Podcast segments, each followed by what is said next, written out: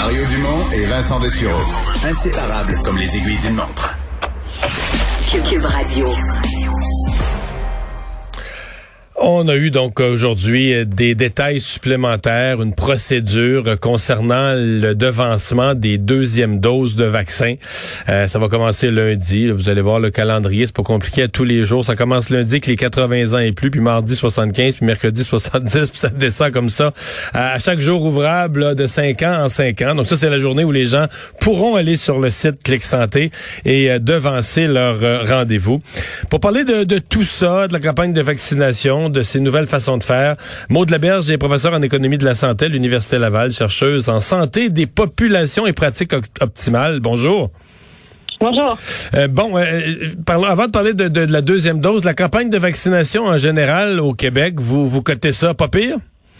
Ah, elle va très bien. Puis on a une bonne participation de la population québécoise aussi, ce qui est excellent. Ouais. Un peu moins, euh, on sent qu'au du côté du gouvernement, à chaque conférence de presse, on prend des mots un petit peu plus, euh, un petit peu plus durs pour le nommer. Euh, ça avait commencé fort chez les jeunes. On a l'impression que ça s'est arrêté avant d'atteindre le 75% Il semble avoir un enjeu chez les 18-35, 18-40 pour aller chercher l'objectif. Mm-hmm. Oui, ben c'est sûr qu'il va falloir continuer à, envoyer un message à la population, puis particulièrement à ces groupes d'âge, que c'est important d'en se faire vacciner.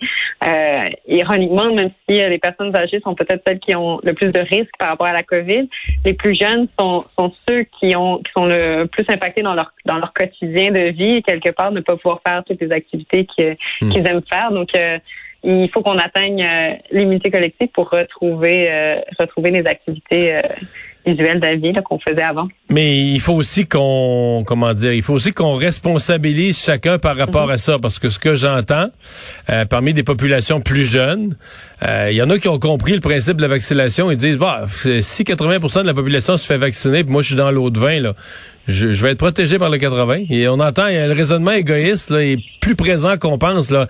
Les gens non vaccinés sont beaucoup comme ça. Ils se disent, ouais, mais là, si les autres sont vaccinés, la maladie circulera plus. Je vais être correct. Mais, euh, sauf que si on ne peut pas rouvrir certains secteurs de l'économie parce qu'on n'a pas atteint ce 80 %-là, puis je pense qu'il y, a, y a un risque que si cette façon de hmm. penser se propage, on n'arrive pas justement à atteindre euh, l'immunité collective. Puis si on l'atteint pas, ben on, va continuer à garder des secteurs ou des activités euh, fermées ou interdites ou modifiées. Et, ça, les plus jeunes euh, risquent d'être ceux qui vont qui vont en souffrir le plus et ils l'aimeront pas. Exactement, exactement. Euh, Qu'est-ce que vous pensez là, de la méthode? Aujourd'hui? Ben, M. Dubé, le ministre Dubé, nous disait, c'est on parle de 3 millions de rendez-vous qu'il faut mm-hmm. déplacer. C'est toute une opération.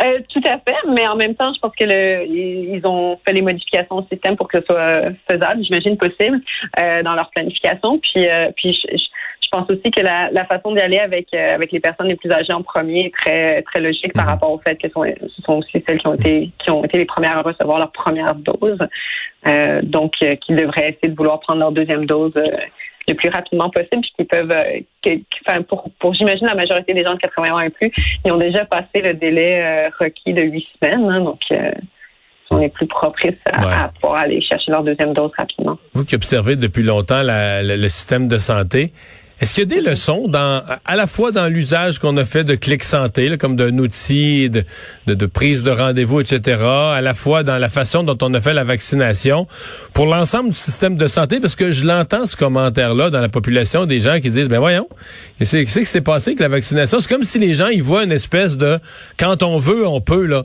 Puis que la, la, la, mais que, que la santé en général, ben, on nous fait attendre des heures, des semaines, des mois, mais comme si, comme si c'est parce que quand on est en mode pas ben on n'est pas pressé, puis c'est comme ça, puis tout le monde attend, puis ça fait des années qu'on attend, puis c'est pas plus grave que ça, puis les gens sont habitués à attendre. En même temps, ça baisse les coûts, le, fameux rationing by queuing qu'on nomme en anglais. Si tu veux baisser les coûts de ton système de santé, fais attendre les gens, ils vont se décourager, ils iront pas chez le docteur, ben, ça baisse, ça baisse le fait d'attendre très longtemps finit par faire baisser la facture.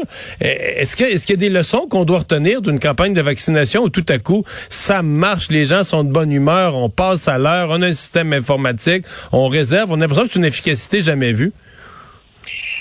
mais je, pense que dans tout système, il y a des endroits où on arrive mieux à être efficace que dans d'autres. Il y a un ensemble de facteurs qui peuvent jouer. le sentiment d'urgence de la population par rapport à une problématique en est certainement un.